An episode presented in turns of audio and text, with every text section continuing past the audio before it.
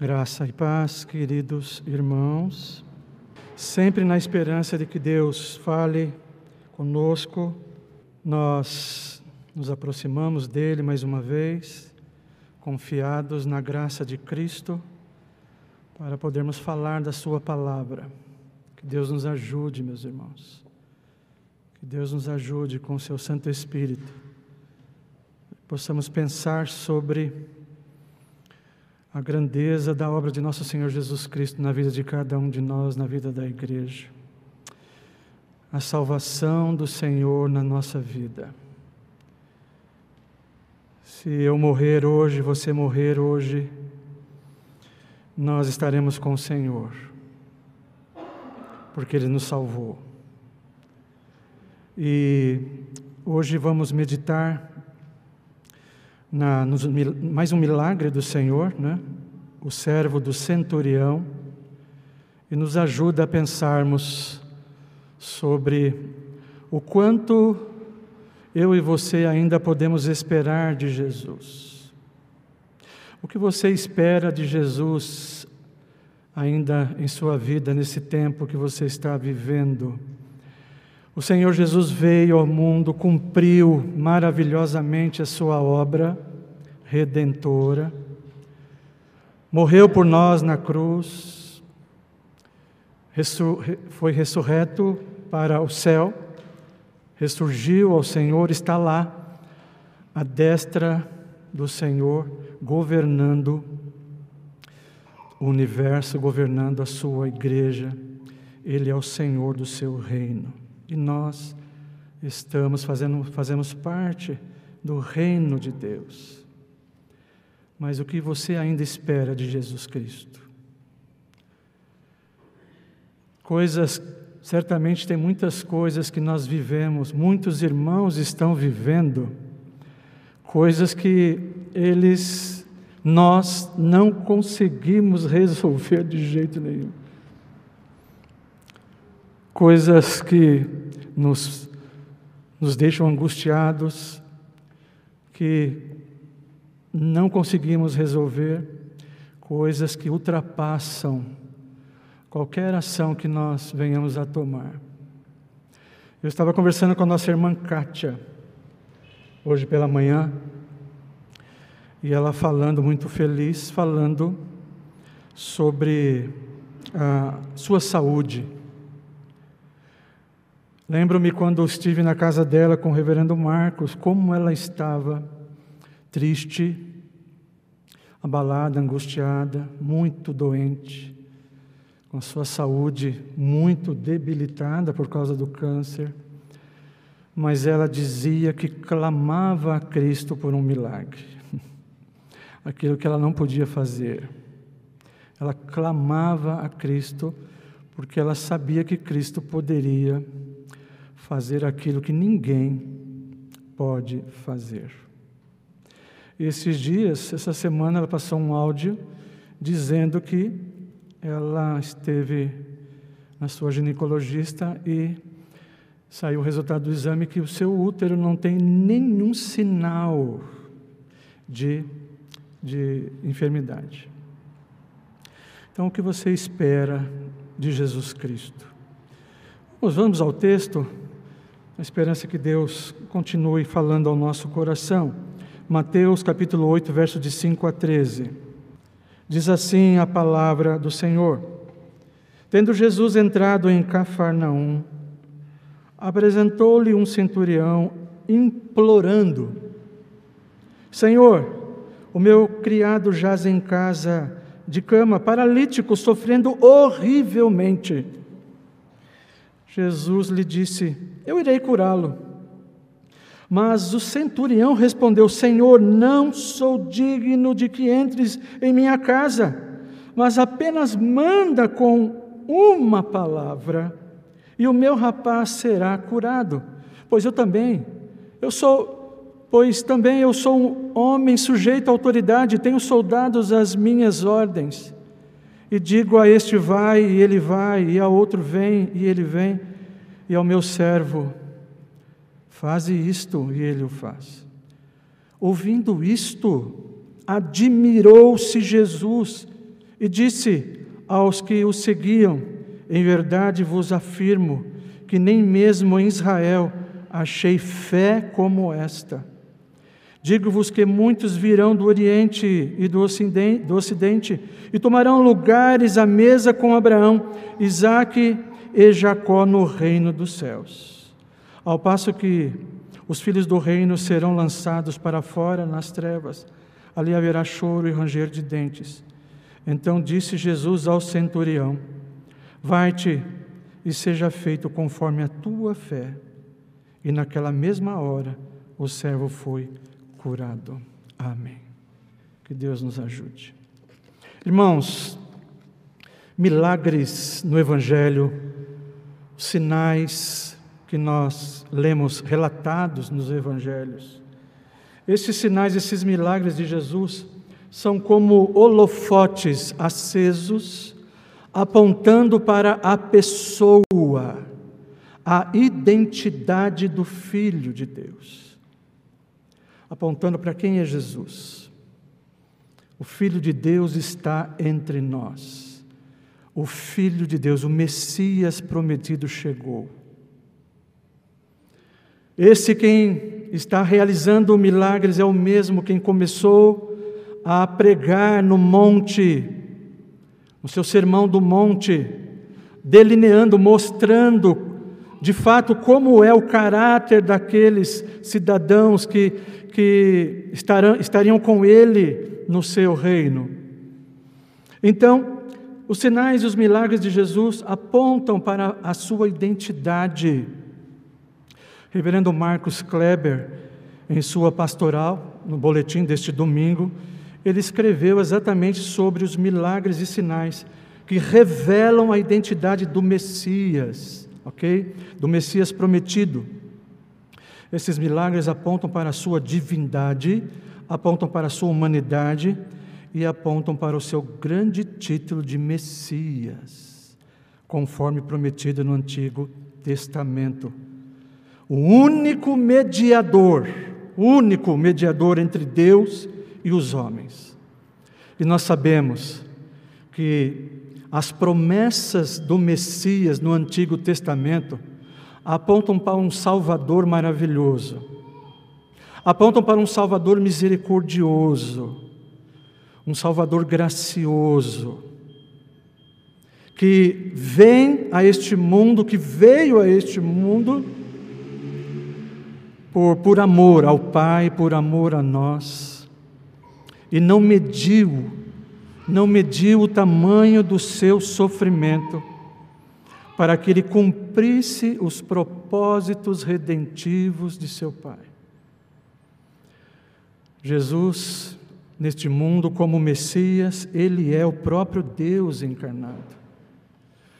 Ele agiu como profetas, mas principalmente ele mostrou que ele de fato era o Messias prometido conforme o modelo de Deus no Antigo Testamento. Jesus, ele era judeu, nasceu de uma família judaica. E como judeu, não é como tal, os judeus de sua época se sentiam à vontade de se aproximarem dele. Eram judeus. Mas nesse texto nós vamos ver aqui, não é que um gentil, um centurião, uh, tenta se aproximar de Jesus Cristo. Uh, na verdade, não são poucos judeus que haviam procurado. Você vai perceber que muitos judeus haviam procurado o Senhor Jesus pedindo socorro, pedindo para que houvesse cura da parte de Jesus. Jairo é um exemplo, não é? Mas agora um gentil. Os judeus desprezavam e colocavam os estrangeiros no nível de cães. E tem um outro agravante: esse gentil é um sujeito em que os judeus eles odiavam, porque eles representavam eles representavam o governo o governo romano, o governo opressor. Então, os centuriões representavam tal governo. No entanto, esse texto ele se repete em Lucas. Lucas registrou esse milagre no capítulo 7, do verso de 1 a 10. E Lucas nos dá informações importantes lá sobre esse evento. Ah, veja, este centurião, ele era respeitado por alguns judeus. Lucas descreve as razões por que ele é respeitado. Você pode ler no, no capítulo 7, de 1 a 10, você vai ver lá que Lucas registrou esse milagre e ele relata que alguns judeus, eles deram bom testemunho da vida uh, desse militar, desse centurião romano, desse gentil.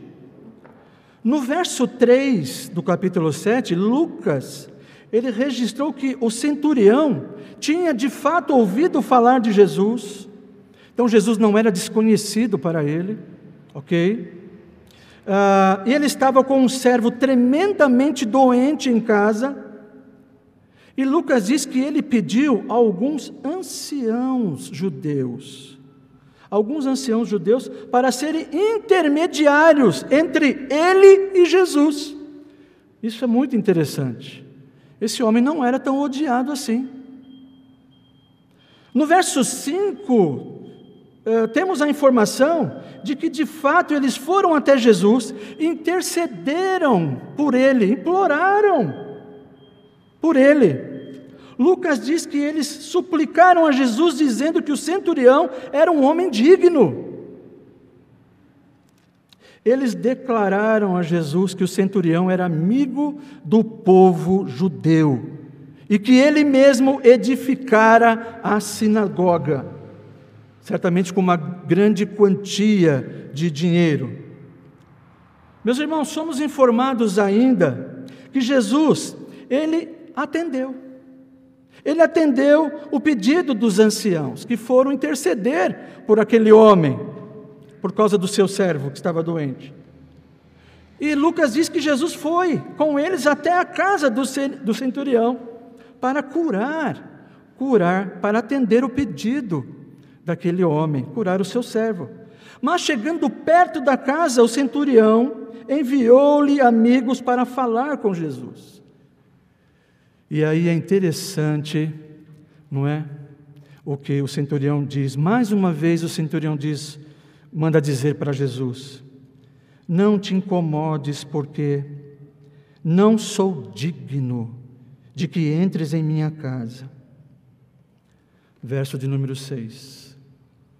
E então ele esclarece né, do porquê não, não ir pessoalmente falar com Jesus. Por isso eu mesmo não julguei digno de ir ter contigo. Porém, manda uma palavra e o meu rapaz será curado. Então, a primeira coisa, meus irmãos, que eu quero destacar aqui nesse texto, que através desse milagre, isso é muito importante. Milagre da cura do servo, de um gentil, um centurião romano. Jesus vai ensinar, demonstrar que o amor redentor de Deus, não é? O poder do reino de Deus ultrapassa as barreiras étnicas, ultrapassa as barreiras geográficas. Esse homem gentil, ele impressionou o Senhor Jesus Cristo. Por algumas razões. Interessante, um homem humilde, um homem humilde, consciente de quem ele era e sabe quem era Jesus. Muito interessante isso. Então, meus irmãos, primeiro, eu quero chamar a sua atenção para o desejo desse centurião. Verso de capítulo 8, versos de 5 a 7. O favor desejado pelo centurião. Que favor é esse que ele está pedindo? Não é um favor qualquer. Não é uma coisa qualquer. De onde vem esse nobre desejo? De onde brotou esse, esse nobre desejo desse centurião? O centurião sabia que Jesus não era um curandeiro, sabia que Jesus era um homem singular, que falava com grande autoridade e curava com poder sobrenatural, a ponto de não se sentir digno de sequer falar com Jesus, muito menos recebê-lo em sua casa. Esse centurião, pelo que nós vemos com Lucas, esse centurião romano cria de fato no Deus de Israel. E certamente nós vamos perceber que ele amava o Deus de Israel, demonstrava amor pelo povo de Deus, ele amava o seu servo, estava profundamente aflito com o estado de saúde, um estado de saúde terrível de seu servo, que estava na cama, sequer podia levantar, paralítico, sofrendo terrivelmente, com dores terríveis, dores intensas. E a intervenção do centurião junto a Jesus, para que o curasse, para que curasse o seu servo, demonstra então um amor incomum para com o jovem, a quem ele chama, chamou de meu rapaz, de meu rapaz. Este homem, meus irmãos, aqui ele vai expressar um carinho especial por este servo, um amor especial. Certamente deveria amá-lo como um filho. Irmãos, o verdadeiro amor de Deus, o verdadeiro amor a Deus, nós só podemos amar a Deus por causa da fé que nos foi dada uma vez por todas. Nós só podemos conhecer a Deus através da fé. Então, o verdadeiro amor de Deus também nos leva a amarmos as pessoas à nossa volta. Perceba aqui, primeiro, que o centurião reconhece a sua pobreza. Não é digno de receber Jesus. Perceba que esse homem também demonstra misericórdia para com seu servo. Nenhum médico havia conseguido curar a enfermidade do rapaz.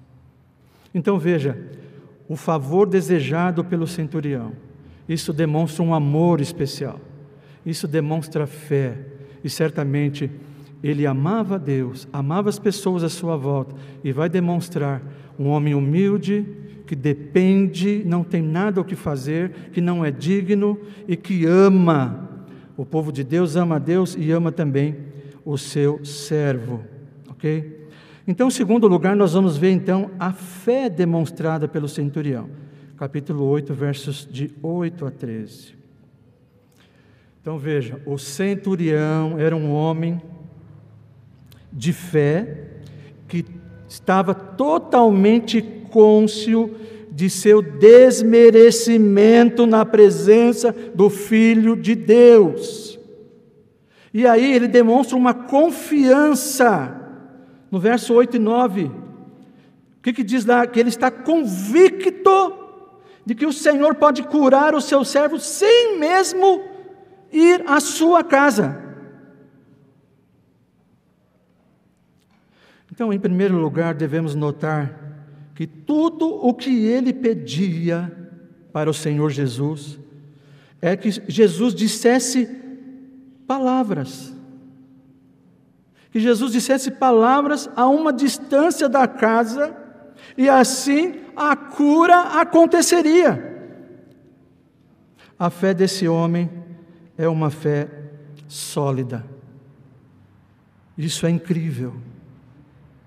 E isso impressionou o Senhor Jesus Cristo. Jesus Cristo então tece um grande elogio. Jesus elogia o centurião por tanta fé, verso de número 10. Jesus elogia um gentil por uma fé que ofuscava as dos judeus de seus dias. Jesus disse que não encontrara tão grande fé em nenhum lugar em Israel. E qual é a conclusão disso? Versos 11 e 12. E aqui está a chave para nós entendermos esse texto. Verso 11 e 12. Jesus diz que o tipo de fé do centurião, que o, seu tipo de fé resultara na salvação, ou seja, vai resultar na salvação de muitos, de muitos gentios, enquanto os judeus incrédulos sofrerão eternamente, os fariseus, os religiosos fariseus. E então nós vemos no verso 13 a cura. O servo é curado na mesma hora. Jesus manda a palavra e ele é curado na mesma hora. Então, meus irmãos, nesse milagre, nós aprendemos que a graça salvadora de Jesus Cristo ultrapassa as barreiras geográficas e étnicas, ultrapassa a nossa razão. A fé, ela sobrepõe a razão, ultrapassa aquilo que pode ser explicado. Então, eu quero chamar a atenção, olhando para os versos 11 e 12, ah, Veja aí, primeiro, veja aí o contraste que Jesus faz entre a fé do centurião e o que se aplicava em Israel. Jesus faz um contraste aqui. Mateus 8, de 10 a 11, ele diz: Ouvindo isto, admirou-se Jesus e disse aos que o seguiam: Em verdade vos afirmo que nem mesmo em Israel achei fé como esta. Digo-vos, verso 11, que muitos virão do Oriente e do, do, do Oriente e do Ocidente e tomarão lugares à mesa com Abraão, Isaque e Jacó no reino dos céus. Veja aí. Aí no verso 12, ao passo que os filhos do reino serão lançados para fora nas trevas, ali haverá choro e ranger de dentes. Como é que nós podemos entender isso? Nós precisamos desse texto, esses versos são chave para entendermos aqui o que Jesus quer nos ensinar com esse milagre. Então preste bem atenção. Jesus está falando nesse verso, gente que está longe, que não faz parte do círculo judaico, Jesus está falando sobre aqueles que fariam parte do seu reino, como fez no seu sermão lá do monte, nas bem-aventuranças, delineando o caráter dos seus cidadãos. Então veja, a fé do centurião revela que ele, o centurião, e os semelhantes a ele, embora fossem gentios, participarão do reino. A obra de Jesus na cruz, meus irmãos, vai muito além do círculo judaico. E na grande comissão, nós temos então as palavras de Jesus: Toda autoridade me foi dada no céu e na terra. Ide, portanto, fazer discípulos de todas as nações Ide, portanto, e fazei discípulos de todas as nações, batizando-os em nome do Pai, do Filho e do Espírito Santo, ensinando-os a guardar todas as coisas que vos tenho ordenado. E eis que estou convosco todos os dias, até a consumação do século. Mateus 28, de 18 a 20. Segunda coisa importante aqui é que a cura do servo do centurião à distância nos ensina que o reino de Deus, está atravessando barreiras que antes eram impenetráveis, intransponíveis. Satanás cegava as nações, eles não tinham acesso ao Evangelho, ao conhecimento de Deus. E agora, o Senhor Jesus, então, ele limita o valente, ele não pode mais cegar as nações. E o Evangelho então está se espalhando para lugares longínquos. A cura do servo do centurião à distância nos ensina que o reino de Deus está atravessando barreiras. E da mesma forma, meus irmãos, a morte e ressurreição de Jesus tem o poder de salvar, de mudar pessoas que estão distantes no tempo que estão distantes do tempo ao longo de todas as gerações. A ascensão de Jesus ao céu implica que ele está fisicamente ausente da terra. Mas espiritualmente, a sua presença pode se estender até aos confins da terra por meio do Espírito Santo de Deus. Portanto, eu quero dizer, por exemplo, para você, mãe, você que se preocupa com seu filho, porque filho a gente ama. Esse centurião, certamente, ele tinha um amor muito especial por aquele, por aquele rapaz. Ele não mediu esforços para implorar a Jesus pelo bem daquele rapaz. Então você, mãe, que está preocupada com seu filho, que está afastado. O que, que você deve fazer? Faça como esse centurião, sem duvidar, não tenha medo, clame a Jesus. Se ele vai atender, não sei, isso não compete a nós. O que nós devemos fazer é, usando a nossa fé, a fé que Deus te deu, você deve clamar a Jesus. Faça como esse centurião. E lá onde Jesus está, que parece que está tão longe, Ele pode dar a palavra.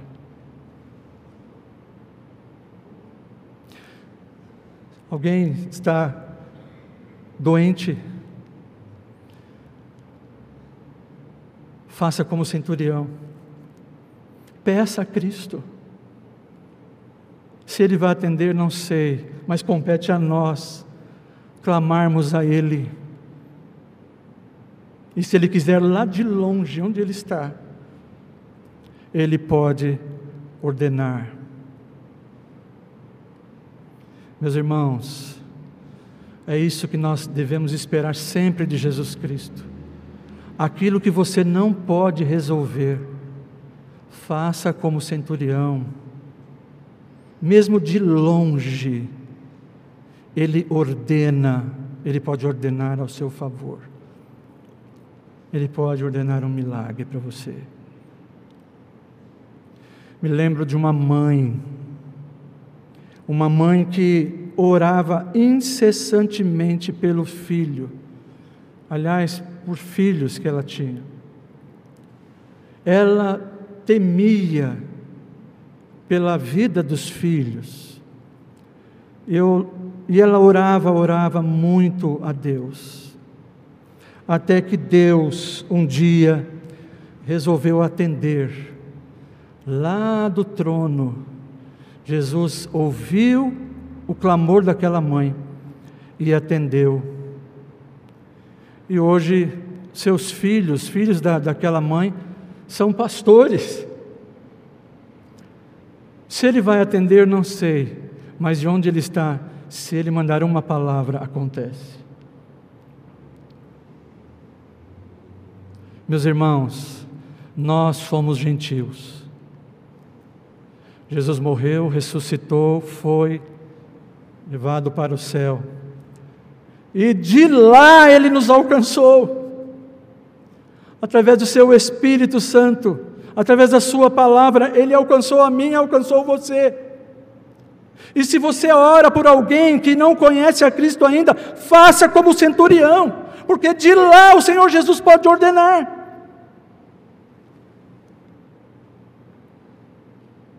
Se você está orando por um parente, por alguém que você ama, não desista.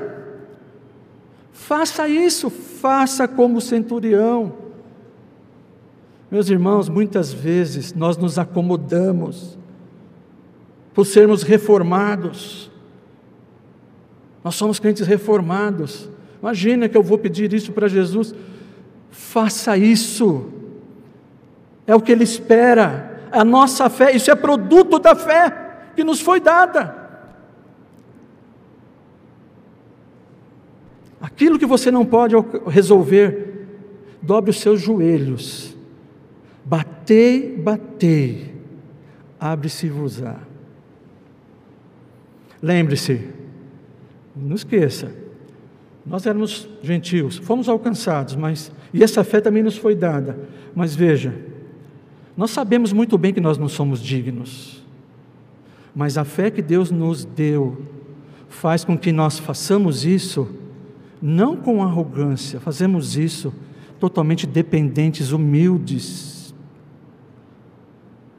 Mas o que se espera é isso. Isso é produto da fé. Esposa, você está pedindo pelo seu marido, não pare. Faça como o centurião. Lá de longe, Jesus pode dar a ordem. Muito bem, meus irmãos. A presença de Jesus pode se estender até aos confins da terra, e é assim que está acontecendo por meio do seu Espírito, do Espírito Santo. Que Deus nos abençoe. Amém.